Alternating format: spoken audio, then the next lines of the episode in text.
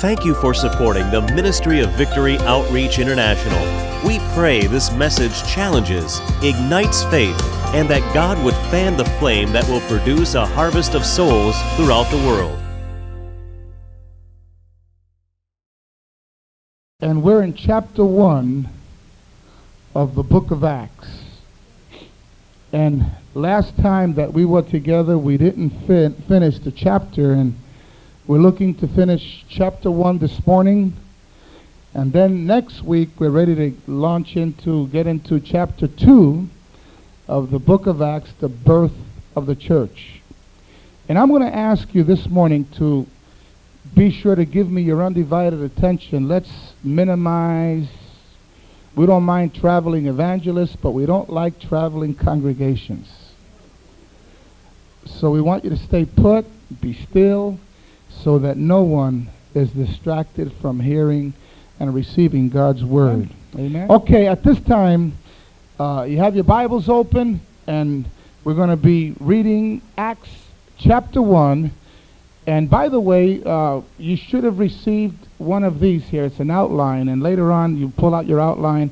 Once you're seated, put out, pull out your outline, and this way you could follow with me with the notes that we have given you. We're giving you an outline. You could go ahead and fill in the divisions that have been given because these are the divisions that I'm basing my lesson on this morning. Okay? Chapter 1, beginning in verse 12. Then returned they unto Jerusalem from the mount called Olivet, or the Mount of Olives, which is from Jerusalem a Sabbath day journey. And when they were come in, they went up into the upper room uh, uh, where abode both Peter and James and John and Andrew, Philip and Thomas, Bartholomew and Matthew, James the son of Alphaeus, and Simon Zealot, and Judas the son of James. These all continued with one accord in prayer and supplication with the women and Mary the mother of Jesus and with his brethren.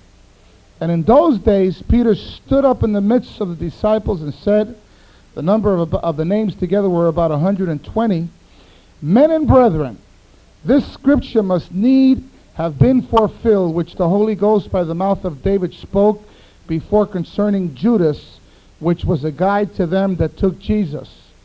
For he was numbered with us and had obtained part of this ministry. Now this man purchased a field with the reward of iniquity, and falling headlong, he burst asunder in the midst, and his, and all, and his bowels gushed out. And it was known unto all the dwellers at Jerusalem, insomuch that the field was called Aceldama, uh, that is today the field of blood. For it is written in the book of Psalms, Let his habitation be desolate, and let no man dwell therein, and his bishopric let another take. Wherefore of these men which have companied with us all the time that the Lord Jesus went in and out among us, beginning from the baptism of John and unto the same day that he was taken up from us, must one be ordained to be a witness with us of his resurrection.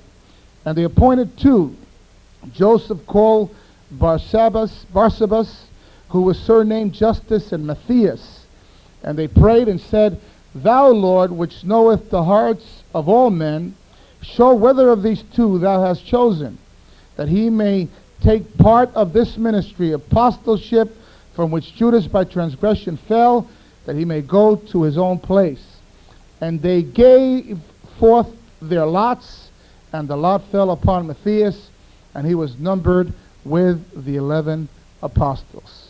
Every head bowed, every eye closed this morning. Father, we come once again in the name of your precious Son, Jesus. I pray that you will give me the anointing to be able to proclaim your word and also anoint the minds and the ears of, your, of the listeners. Let the word find lodging not only in their minds but also in their hearts. Let your word transform us. Let your word have an effect upon our lives, I pray this morning. And Lord, be with us through your Holy Spirit that you will move upon us and, and quicken us and touch us and move upon us so that we will not walk out the same, but that we will be lifted up into your divine presence. For we ask it all in Jesus' name. Amen. You may be seated. Now, I like for you to take, it's a blue, you should receive, you should have received this in your bulletin and pull out the blue paper that you have in your bulletin. And here you have the outline of the message that I'm speaking this morning. In fact, you have three divisions or three points that we're bringing out this morning. The title of the message and is a continuation from last week. The title of the message is The Replacement of Judas the Traitor. Imagine what a name. Judas the Traitor. When we think about the name Judas, we think the word traitor. He was a traitor. He betrayed Jesus. And we are going to be looking at it in three ways. We already went over the first division, which was the submission of the disciple. And then, secondly, we were dealing with the suicide of the disciple. And then, thirdly, the selection of the disciple. Now, we touched upon, we dealt with the first division last week. We also touched on the second division. We dealt with the suicide of the disciples, but we didn't finish. And we didn't really touch on the selection of the disciple, and we're going to be dealing with that this morning. Amen? So I'd like to have your undivided attention follow along as we study this section that we have in the verses that we read this morning. Amen. Now, the last time that we were together, we spoke about how they were obedient to the command. They were sub- they were they submitted themselves as disciples to the command that Jesus gave them to go to Jerusalem and wait. And you notice in verse 12 it says, Then returned they unto Jerusalem from the mount called Olivet, which is from Jerusalem a Sabbath day journey. We mentioned the last time we were together, last Sunday, of how these disciples were submitted they were obedient to the command that Jesus gave them go to Jerusalem and wait. Now, God already had the proper men, He had chosen these men. He gave them a proper message. He said, This is the message that I want you to give. So He had the men he had the message, but they were still lacking something in their lives. They were lacking the power of the Holy Ghost. And you know, and this morning, we could have the message, and we could even be called of God, but for us to be able to be effective in doing anything for God, we can't do it in the energy of the flesh. We need the power of the Holy Spirit working through our lives. So he tells the disciples, he says to them, Go back to Jerusalem and go into the upper room and wait. Stay there and wait. Now, I mentioned last week that it wasn't something that was attractive uh, for the disciples because he was sending them somewhere where it was dangerous. There was a lot of people that were totally anti Christ and anti disciples of Christ. So it wasn't a, a very favorable place. It was a very dangerous place. But nevertheless, God had a purpose, and God says, I want you to go. We also mentioned last week that they were up in the Mount Olives, the, the mount called Olive, Mount Olive. And that's where he ascended up into the very presence of the Father. And from Mount Olive to Jerusalem, into Jerusalem was a Sabbath day journey. Now, when you read in, your, in verse 12, Sabbath day journey, you say, well, what's that? Well, it actually means a Sabbath day journey in the Old Testament, it actually means a little over half a mile. So he was telling them, I want you to journey a little over half a mile and go into Jerusalem, go into the upper room, and just wait there. And for those of you that have been to Jerusalem, I've been to Jerusalem before, I've been to Israel, I've been on the Mount of Olives. And from the Mount of Olives, you can see the, the eastern wall. And this is probably where they went right in, and they went right into the entrance of it, and they went right into the they went right into the upper room to wait there until they would receive the promise of the Father. So a Sabbath day journey then was a little over half a mile. Now when they came up into the upper room, it says in verse 13, when they were come in, they went up into an upper room, and where both, both Peter and James and John and Andrew and Philip, and Thomas, Bartholomew, and Matthew, James the son of Alphaeus, and Simon the Zealot, and Judas the son of James. Now it brings out the 11 apostles were up there in the upper room. There was one missing. You know who that one was? The one that was missing. Judas was the one that was missing. But there was 11 of them that were up in the upper room. But it wasn't only the 11 that were in the upper room that were actually waiting, but also it tells us, and it says, and these all continued with one accord in prayer and supplication. And then it also adds to that list and it says, the women. Isn't it nice, women, that it says the women? It wasn't only men. The women and Mary, the mother of Jesus, with his brethren. So we have there, we have a company of people that were actually waiting in the upper room. We have uh, Mary, the mother of Jesus. She was also waiting for the promise of the Father.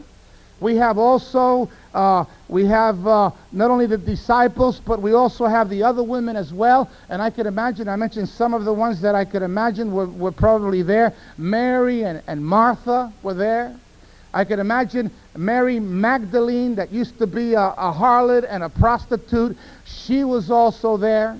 And then it tells us also his brothers, or the brothers of Jesus, his brethren, and his brothers before the resurrection, they didn't have an experience with Christ. They didn't believe in him. They were unbelievers. But right after the resurrection, you notice that after the resurrection, he appeared to James, his brother.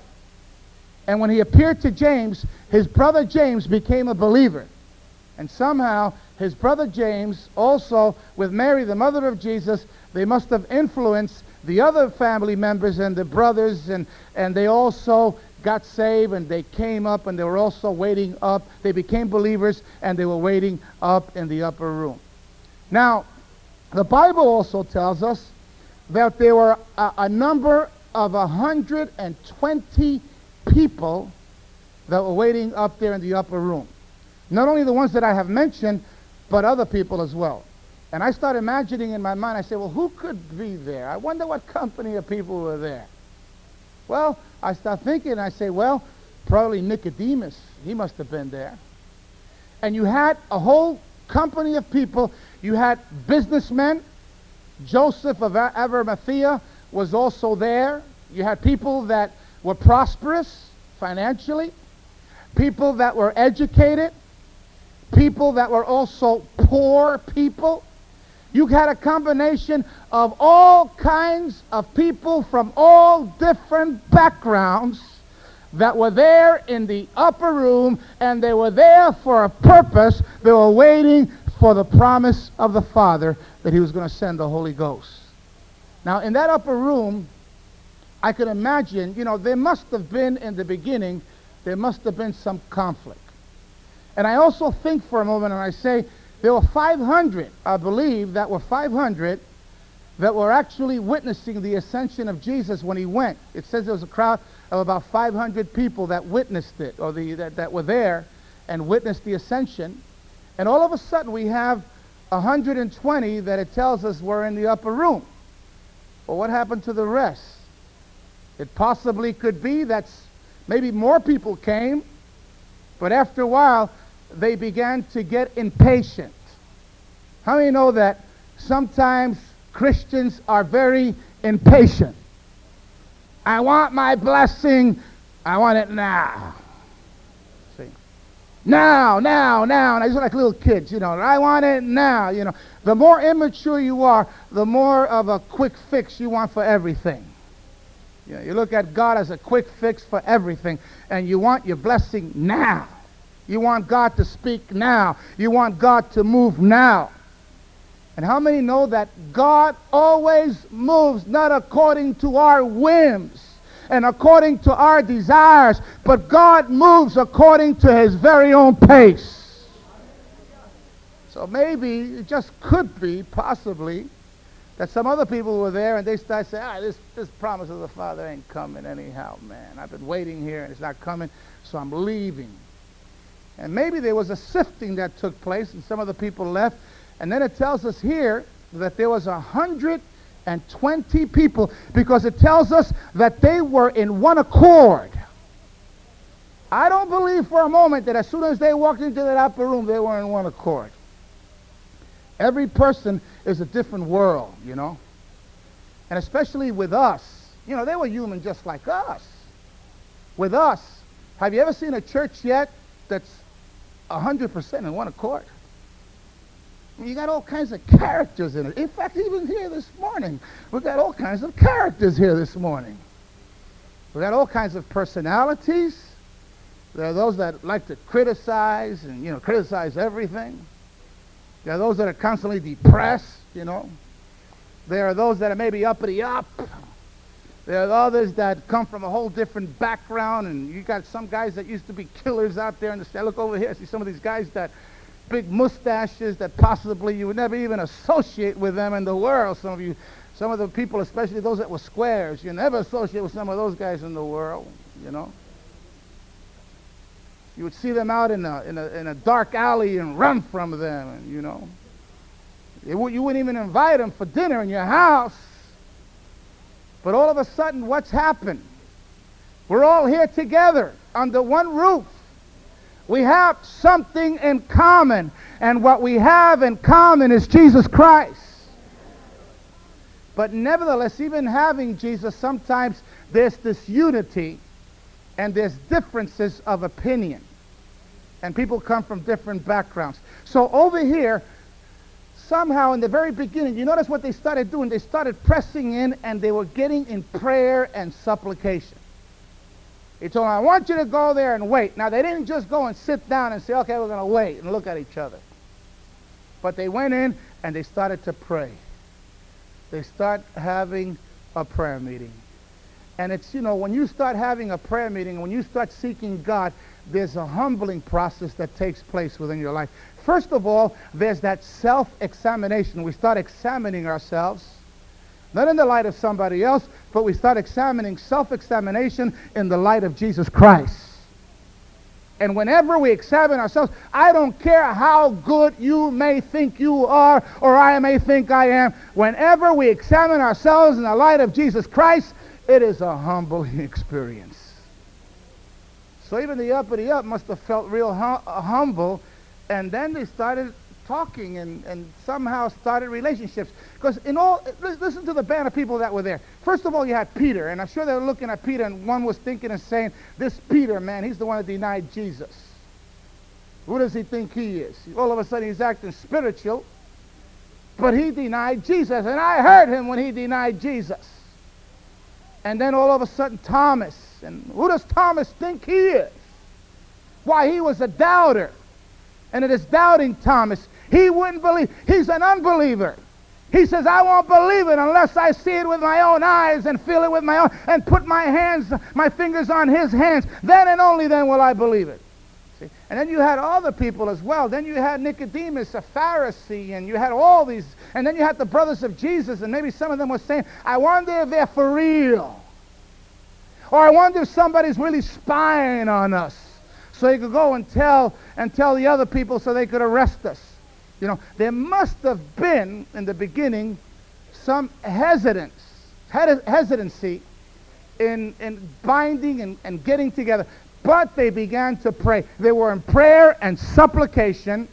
And it tells us in verse 14 that all of a sudden they were in one accord. These all continued. Hear what it says?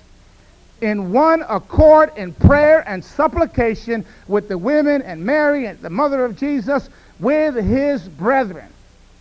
And then all of a sudden we find that Peter stands up, and this takes us to the second division that we're dealing with.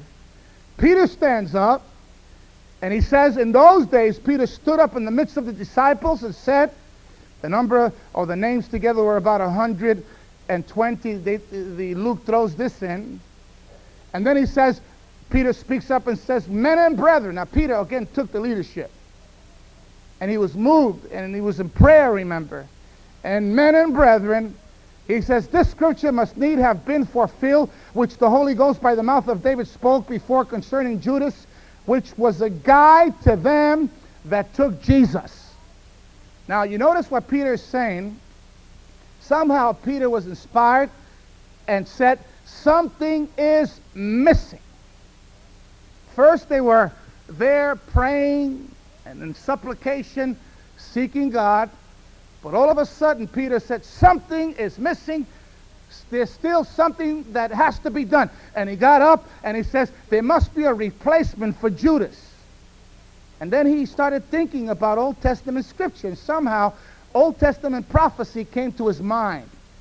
And he says, We need to replace Judas. So Peter gets up and he speaks this out. And then it says in verse 17, it says, For he was numbered with us and had obtained part of this ministry. Now, how sad that is. When I read that, I get sad. I feel sad. Listen to what he's saying. He has to say, which was a guide, Judas, concerning Judas, which was a guide to them that took Jesus. He was the one that guided the soldiers to take Jesus. And then he says, For he was numbered with us and had obtained part of this ministry. The saddest thing is to see another Christian fall. Someone that we used to worship, we sit with and worship together.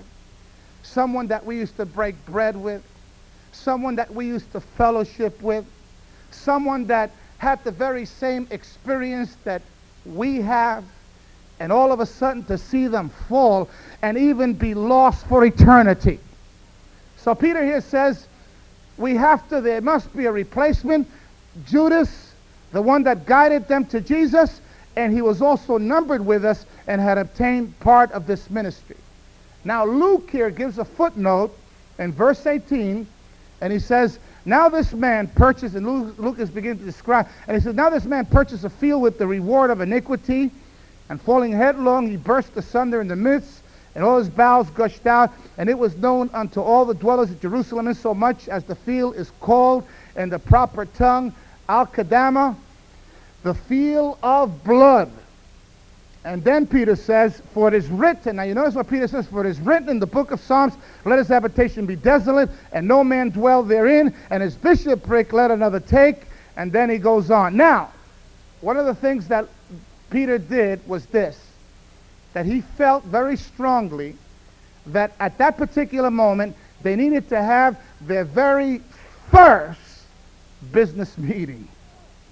Imagine that. The very first church business meeting was conducted in the upper room.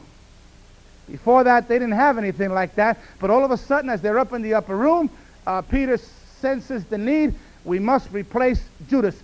Judas must be replaced and he's backing it up with scripture. It's not just something that is coming from him, but Peter is using scripture and referring to Old Testament scripture why they needed to replace Judas. Now, the Old Testament scripture that Peter refers to is Psalms. You could write it down if you like. You don't have to turn to it, but write it down. Psalms 55, 23, Psalm 69, 25, and then also Psalms 109 and verse 8. These are the Psalms that Peter is referring to. Now, there's a difference of opinion when it comes to the replacement of the traitor Judas. A difference of opinion. You take a look at some of those commentary, it blows your mind. You read one commentary and it says Peter was doing it according to God's will. You get another commentary, you begin to read, and you find another commentator says, Peter, he acted, he acted uh, uh, prematurely. It, it wasn't God's will to replace Judas at that particular time, but he, God had in mind the Apostle Paul. And he had in mind Saul. And later you find that, and it's true, later you find that God raises up Saul of Tarsus, and Paul was on the road to Damascus, and all of a sudden God gets a hold of him and raises him up, and all of a sudden Saul calls himself an apostle of Jesus Christ, and he goes out and does great exploits for God. One of the things we find is that you don't find any more record of the guy that was chosen. The one that was chosen, the one that they elected, and, and, or the one that was chosen that they claim was chosen by God, you don't have any more record of him. But the only record you have from that point on is you have the record of the Apostle Paul, and the Apostle Paul doing great, powerful exploits for God. So, that brings me to this. There are some people that say that he acted prematurely. Other people say that it was Paul that they should have chosen, and other people say that no, he acted according to the will of God. They say, well, where does Brother Sonny think? You want to know what I think? Okay? Are you with me? Smile. Okay. You're with me. Well, here's what I think. I, I, somehow, in, in verse 14, I, I keep on going back to verse 14, and I say, did he act prematurely or was he acting according to God's plan? Now, in, in verse 14, listen to what it says. These all continue with what? With what? Say it. In one accord in what? Prayer and supplication. So, what Peter did, he did it after he had been praying. He had been praying. He had been in prayer and supplication before God. Not only did he act and begin to move, but also he also gave a, a, a, a, foundation. He also gave a foundation, and he also he also brought out the foundation of what was the foundation of why he was moving, what he, what he was doing, and he brings out scripture, and he brings out the Old Testament scripture so he also gives the foundation of what he's, what he's basing this move on. So it's not something that's just coming from him, but he's also referring to Old Testament scripture as well. And then there may be some that say, well, you never hear about this guy again. But if you really take a look at the book of Acts, it says, it says the Acts of the Apostle, but it shouldn't be, it shouldn't even be titled the Acts of the Apostles, because right after chapter 2, you don't hear about them anymore. The only one you see after that is Peter, and then you see a few others. You see, uh, you see the other ones that are coming up, Barnabas, and you see Paul, and you see all those people that God raises up in the church, but you don't see too much of the 11 anymore. Or of the 12, even after they add this other apostle and they make him an apostle. You don't see them no more, but you see the church in action. So if I would retitle the book of Acts, instead of calling it the Acts of the Apostle, I would call it the Acts of the Holy Ghost. Because what you see through the book of Acts, you see the Holy Ghost moving over and over and over again. You see? So again, it's not grounds enough to say that, well, because this guy is not mentioned again, because a lot of the other disciples are not mentioned. So I believe that somehow Peter must have been inspired, not only inspired by God, but also he had grounds and he, and he had scripture to base what he was doing on, the, on Old Testament scripture. Okay, now let's go to number three. Now, in number three, we find the selection. First, we dealt with the suicide. In fact, even before we go to selection, let me just go into suicide. One more thing I want to mention. Now, the suicide, it was a horrible death that he experienced. A horrible, horrible death. You see, whenever you get out of the will of God, you're headed for trouble. One of the things about Judas, in the first place, I don't think Judas was ever saved. He was with Christ he was among the disciples, but this guy was never saved. Just mentioned even to Judas, what you have to do, do it now. And then he was even prophesied that he was the son of perdition. So even though he was involved with the disciples, even though he walked and he with Jesus and he heard the words of Jesus, this man still did not have an experience with Christ. His heart, bodily he may have been there, but his heart was far from God.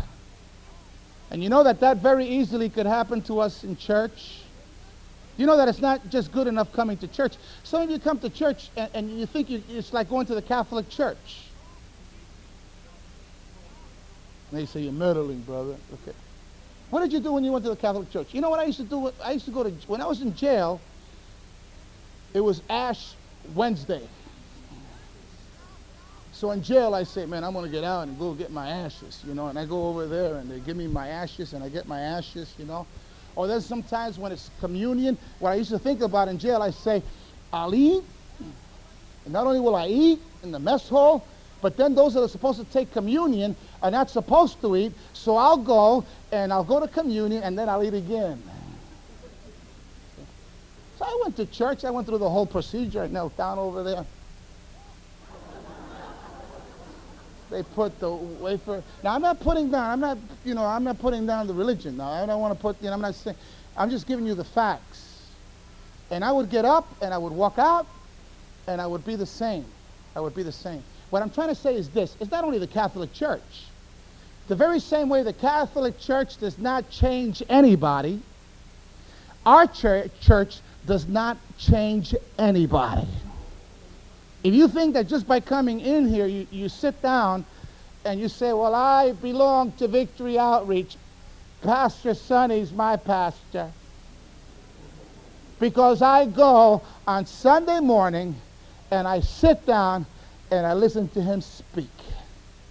And you know, there are people that possibly are coming in here and sitting down and you hear me speak and you walk out and you continue the same way of living you know, it won't have it won't have any effect unless you accept Jesus Christ as your personal Savior, unless Jesus becomes a reality in your life, your life is not going to change. Therefore, if any man be in Christ, he is a new creation. All things are passed away. Behold, all things become new. It is Jesus that changes our lives. So Judas even though he was around Jesus and around the disciples, his heart was not right with God. You see? And because of that, sooner or later, sooner or later, the Bible says your sins will find you out. You can't be an undercover Christian for too long.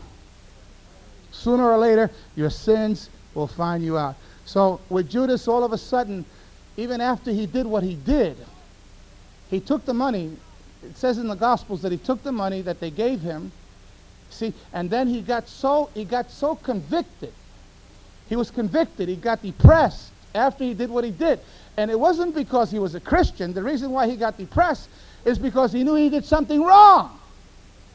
How many know that even sinners get depressed when they do something wrong, get convicted when they do something wrong? So he took the money and he threw it at the feet of Jesus. Not the feet of Jesus, the feet of the of the Pharisees. And then the Pharisees took the money, and the Pharisees, what they did is they bought a field, a potter's field, with the money of Judas. And it tells us over here in the, in the Gospels, it tells us that Judas hanged himself. Over here is giving a description. It tells us that the man purchased a field with the reward of iniquity. And it says, falling headlong, he burst asunder in the midst and all his bowels ugh, gushed out. What actually happened to him is that he hung himself and the rope broke. After he hung himself, the rope broke and he fell down and his, he, all his bowels gushed out. It was a horrible, horrible, horrible death, the death of Judas. And it's described here. And the reason why is because instead of being faithful, he was unfaithful. Instead of coming into an experience with Christ, he didn't come in, into an experience with Christ. He had an opportunity, but instead of taking advantage of the opportunity, he went the opposite way. You see, I believe that Judas had the opportunity to get saved. Judas had the opportunity, like Peter and anybody else, to get saved. But instead, he refused to accept Christ. He went the opposite way. And that was his. Uh, his uh, you find that his destination was one that was horrible. Finally, his uh, at the end, it was a horrible death that he experienced. Okay, now in the selection of the disciples, it tells us over here, in beginning, it says in verse 21, Wherefore of these men which have companied with us all the time that the Lord Jesus went in and out among us, beginning from the baptism of John unto the same day that he was taken up from us, must one be ordained to be a witness with us of his resurrection. Now, Peter felt we have to fill this vacancy and we have somebody has to take Judas' place. So there were requirements, and he said they have to follow certain requirements. And there were the requirements that are brought out here, two requirements Peter brings out that from the baptism of John, the people that were going to be able to qualify to be a candidate for the apostleship had to have two requirements. Number one, they needed to be from the baptism of John, be there from the baptism of John, and also they needed to be a witness of the resurrection of Jesus. Those were the two requirements. And out of that, out of all those people, there were two that actually qualified. And it tells us over here in verse 23 and they appointed two Joseph called Barsabas, who was surnamed Justus, and Matthias. Only two. And then it says over here, and they prayed and said, Thou, Lord, which knoweth the hearts of all men, show whither of these two thou hast chosen, that he may take part of the ministry and apostleship from which Judas by transgression fell, and that he may go to his own place. You notice what it says when he, that he may go to his own place? It's talking about that Judas went to his own place, and it's talking about that Judas went actually to hell. And then it says, and they gave forth their lots, and the lot fell upon Matthias, and he was numbered with the eleven apostles. Now I want you to notice something. First of all, they drew lots. And the way that they did the lots, this is not something that we don't find. This is the last time we find that they did anything like that, but this is something that was common in the Old Testament. The way that they found the will of God and the way that the will of God was established, many times they drew lots. Now, this is the last time in this chapter is the last time that we ever find this again in the New Testament because in chapter 2, the Holy Ghost takes over and the Holy Ghost comes in. And we come into the dispensation of the Holy Ghost.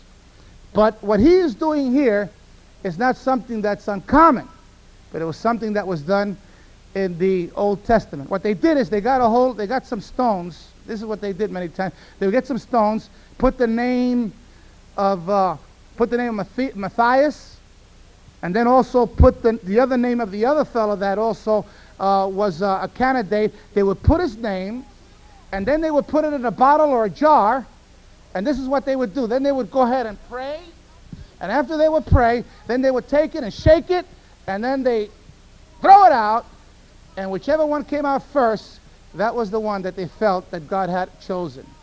So Matthias Matthias came out. Now you say, wow, that's pretty heavy, isn't it? Well, I'll tell you one of the things that they did. You notice what they did first of all? It says over here in verse 24 that they prayed.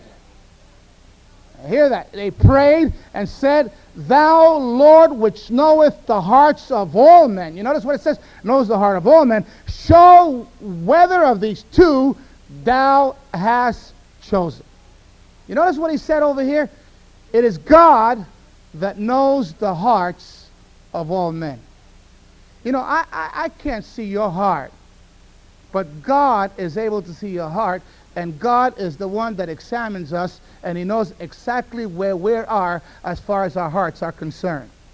So they said, We can't choose, but you are the one that knows all the hearts of men, and God, you are the one that's going to do the choosing.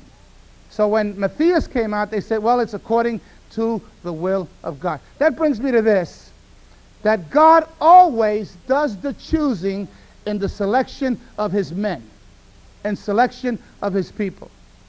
Even you here this morning, it's not that you chose to come to Victory Outreach. It's not that you chose to come to God, but even before you chose to come to God, God chose you. God chose you. God moved upon your life. God began to deal with you. And because God chose you, finally you accepted and you came to Him. It is God always that does the choosing. and even for our ministry. We're not to choose our own ministry. God is the one that chooses us, and God is the one that places us. God places us in the body where He wants us to be. And we need to be faithful. We need to be satisfied. We need to be consistent in the place that God has placed us. There's some that He put as pastors, some that He'll put as evangelists, some that He'll put and give various kinds of ministries within the church and within the body. And if we're moving accordance and along with the divine will of God, then we find our place within the body, and there is peace and happiness when we're in the will of God. You never find peace or happiness unless you come in accordance with God's divine will for your life. So it is God that does the choosing. It was God that chose Matthias because they prayed. They said, God, we can't choose. You know the hearts. Which one of these two men you want to choose? And then God was the one that did the choosing. And we find this throughout the entire Bible. And the beautiful thing about it is that God always chooses unlikely people. There are many people that I would have never chosen, man, but God chooses them. I would have never chosen Nicky Cruz. I've told Nicky that around. I said, Nicky, I would have never chosen you, man. But God chose him. Nicky says, He chose me. He chose me. And here he goes as an ambassador with thousands and thousands of people gathering to hear him and the Holy Ghost moving and people coming up and getting saved. God chose me for this ministry. It's not me that did the choosing. I've been here all this time because it was God that chose me. And I remember the day that God chose me. And I remember the day he called me by my name. I remember the day he said, I've separated you for this work and separated you for this ministry. And all I've had to do was be faithful to the choosing and the selection of God. See, we're not self-appointed. This is why there should not be any politicking within the church, any lobbying and politicking within the kingdom of God. And what really gets me, man, gets me really spiritually upset is when I see I see these some of these some pastors, you know, some pastors they, they have this some places have this system of election and, and, and they put their and, and they're always putting their name in another church. They could be pastoring a church and they're putting their name in another church because the other church pays more money. You know what the Bible calls that? Hirelings. The other church pays more money, so I put my name in that church and I'm getting up in the world. They don't even consider for a moment, where does God want me? Or is it the will of God for me to be there? Is it the will of God for me to stay here?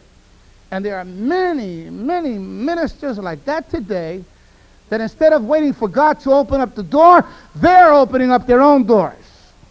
Instead of waiting for God to make a way, they're making their own way. And this is why we don't see the revival and the, the moving of the Spirit the way we would like to see it, because instead of being in the Spirit, there are many people that are in the flesh. But over here we find that it is God that does the choosing. It is God who does the selection. It is God who selects us to be what God wants us to be. And he calls unlikely people. Look at Moses. Moses, you can write it down in Exodus chapter 3. You don't have to open it up, but look in it. Write it down. Exodus chapter 3, verse 10 and 11. And also Exodus chapter 4, verse 1. We find with Moses, he was keeping the flock of Jethro, his father-in-law, in the backside of the desert. He'd been a fugitive for 40 years when God called him. And God says to him, Come now, therefore, and I will send thee unto Pharaoh, that thou may bring forth my people, the children of Israel, out of Egypt. And then Moses said unto God, Who am I that I should go unto Pharaoh and that I should bring forth the children of Israel out of Egypt? And then in chapter 4, verse 1, and Moses answered and said, But behold, they will not believe me, nor hearken unto my voice, for they will say, The Lord has not appeared unto thee. You see, you see when you look at yourself, there's a sense of insufficiency. When we look at the task that God has given unto us, we feel that we could never accomplish, it's true in ourselves, we could never accomplish what God has called us to do and what God has called us to be. Look at Gideon in Judges chapter 6 and verse 15 and 16.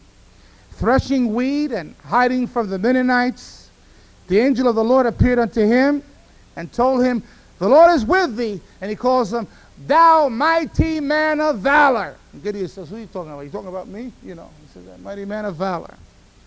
And then all of a sudden we find that he replied to the Lord and it says, Oh Lord, wherewith shall I save Israel? Behold, my family is poor and the poorest in Manasseh, and I am the least in my father's house. See, when Gideon looked at himself, he says, I don't have anything to offer. But God looked at him, and when God looked at him, God says, You are a mighty man of valor. When I get through with you, you're going to be that mighty man of valor that I want you to be. And this is exactly with us. The devil slaps you around. And you say, I can't make it. I can't this and I can't that. We got to get that I can't word out of our vocabulary. God, we have to look at ourselves the way God looks at us. When we look at ourselves in our own eyes, it's true, we don't qualify. When we look at ourselves, we're frail and ins- insufficient to be able to accomplish and even live the Christian life. Even to live a victorious Christian life is impossible for us to do it in our own willpower and by our own strength. But when we see Jesus, you say, I go beyond my own capabilities, but I see Jesus. And it's Jesus in me that has equipped me to be able to do whatever God has called me to do. We also have the story of Jeremiah and then also Timothy. In 2 Timothy chapter 1 verse 6 and 7, you can write it down. 2 Timothy chapter 1 verse 6 and 7, Paul tells Timothy to stir up the gift of God within him, for God has not given him a spirit of fear, but of power and of love and of a sound mind. And you know, God's call is always clear and definite and unmistakable. You know, Jesus wants to speak to us, God wants to speak to us. The way that I'm speaking to you, God wants to speak to you. He wants to make it clear, definite, unmistakable. I want you to open up your Bibles to Matthew chapter 9. I want to give you a biblical example. And we're bringing this message to a close this morning. But Matthew chapter 9. Matthew chapter 9, verse 37 and 38. Listen to this, what it says here. These are the words of Jesus. When you have it, tell me amen. Matthew chapter 9, verse 37 and 38. You have it? Jesus said, The harvest truly is plenteous, but the laborers are few. All right? Now, what does he say? Pray, say, pray ye therefore the what? That he will do what? Send forth laborers unto the harvest. Who's the one that sends out the laborers? It is the Lord of the harvest. He is the Lord of the harvest, and the Lord of the harvest is the one that raises up, chooses, and sends forth laborers to the harvest field. And you know, it's not the pastor. There's some people come to me and they get mad at me because I don't give them position. Who am I to give them position? And you know, and sometimes, you know, I'm a nice guy. You know what I'm talking about? Or I try to be a nice guy. And I get some guys come up to me and they say, Brother Sonny, Brother Sonny, I want you to know. And they're trying to convince me that they're called of God. So I say, I believe it. I believe it. Well, I got to go out. I got to go out and preach. You got to just turn me loose. So I says, okay, you're loose. Go, you know. No, no, but I, I, I need you to open the doors for me. I said, well, what do you want me to do? You, you, brother, son, you have influence. You could help me, man. Help me. Don't you see the desire that I have? I want to preach the gospel. I I'll die. Okay, okay, what do, you, what, what do you want me to do? I want you to write a letter for me. In fact, I've even wrote the letter. I just want you to sign it. Okay, let me look at the letter. Okay, to whom may concern, so and so is, you know, so and so is an anointed man of God. Blah, blah, blah, blah, blah. I said, well, okay, okay, I'll, I'll flow with you. I'll, okay, come on, I'll sign it. Okay. Now I need you to give me all the addresses of all the Victory Outreach pastors. All right, here's the addresses of all the, I'm a nice guy. Here's the addresses of all the Victory Outreach pastors. And they get the, they start sending letters to all Victory Outreach pastors. This has happened. And then they say, Brother Sonny told me to write to you, you know. And then they, and I'll be calling, and Brother Sonny told me. And you know what they do? They may have them once in their church.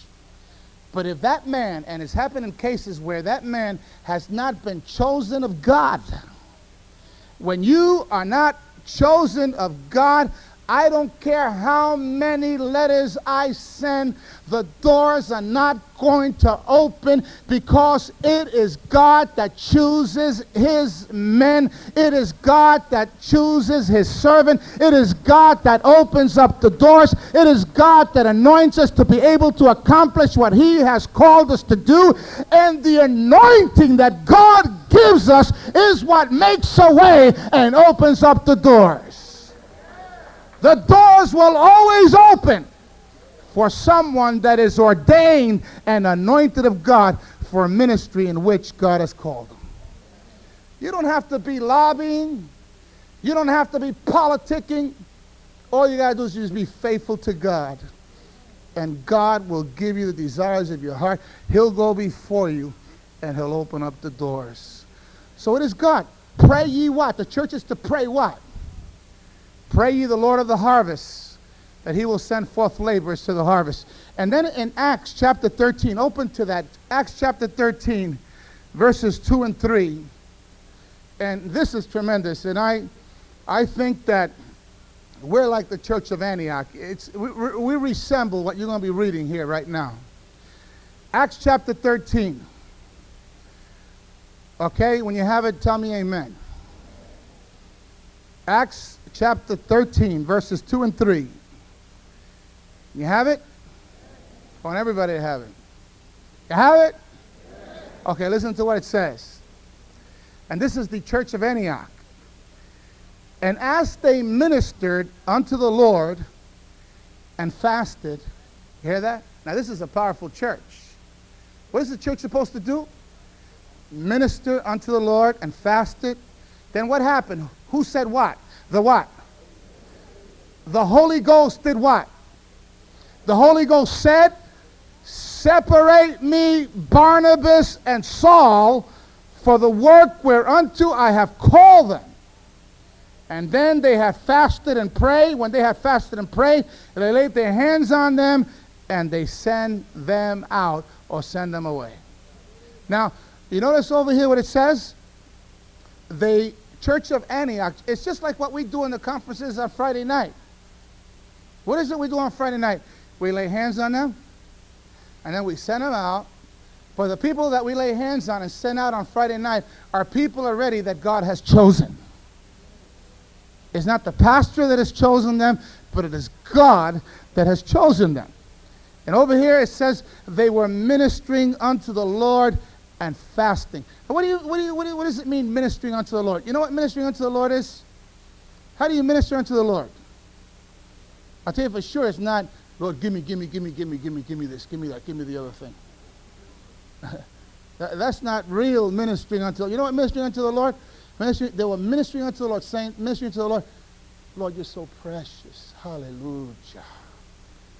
You're so wonderful. You're so faithful.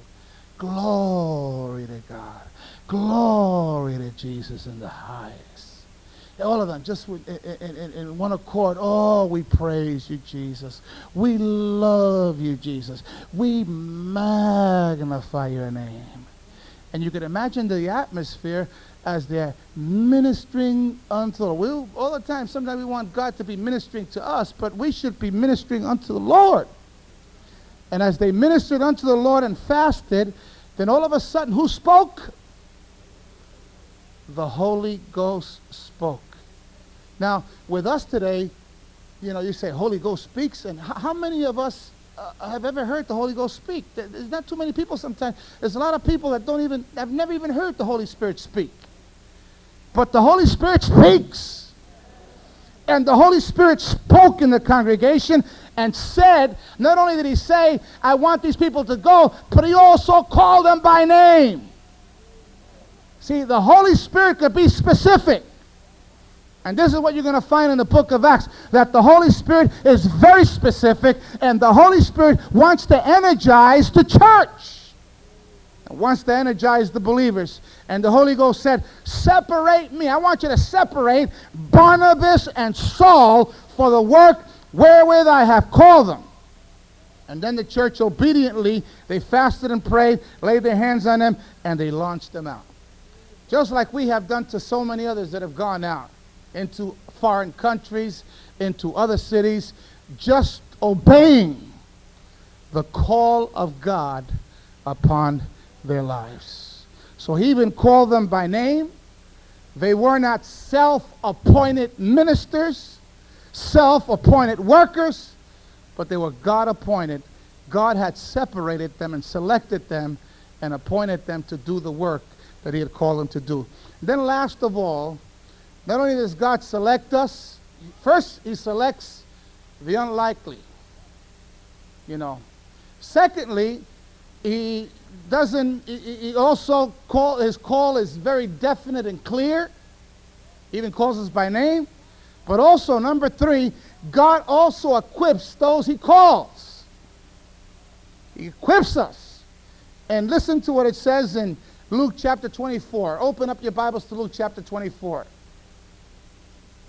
Luke chapter 24 and verse 49. What does it say in Luke chapter 24, verse 49? When you have it, tell me amen. It says, Behold, you have it? Behold, I send the promise of my Father upon you. But what does he say? But tarry ye in the city of Jerusalem until you be endued with power from on high. Also, Acts chapter 1 and verse 8. And Jesus said, in Acts chapter 1, that's the same uh, chapter that we're dealing with. Acts chapter 1 and verse 8. And what does it say? Jesus said, But ye shall what? But ye shall receive power. After that, the Holy Ghost has come upon you, and ye shall be witnesses unto me both in where? Jerusalem, in all Judea, Samaria, and unto the uttermost parts of the world. And this is exactly what Jesus was doing with the disciples. He said to them, I want you to go up into the upper room. Even after the, they had their first business meeting and the selection was made, he says, I want you to wait there. I, I have chosen the proper men. I have given you the proper message. But now you need the power to be able to accomplish what I have called you to do. You're not going to be able to do it on your own. And the reason why we have some in the church that instead of growing spiritually, they're always falling and they can't seem to live a victorious life is because you're trying to do it in the energy of the flesh.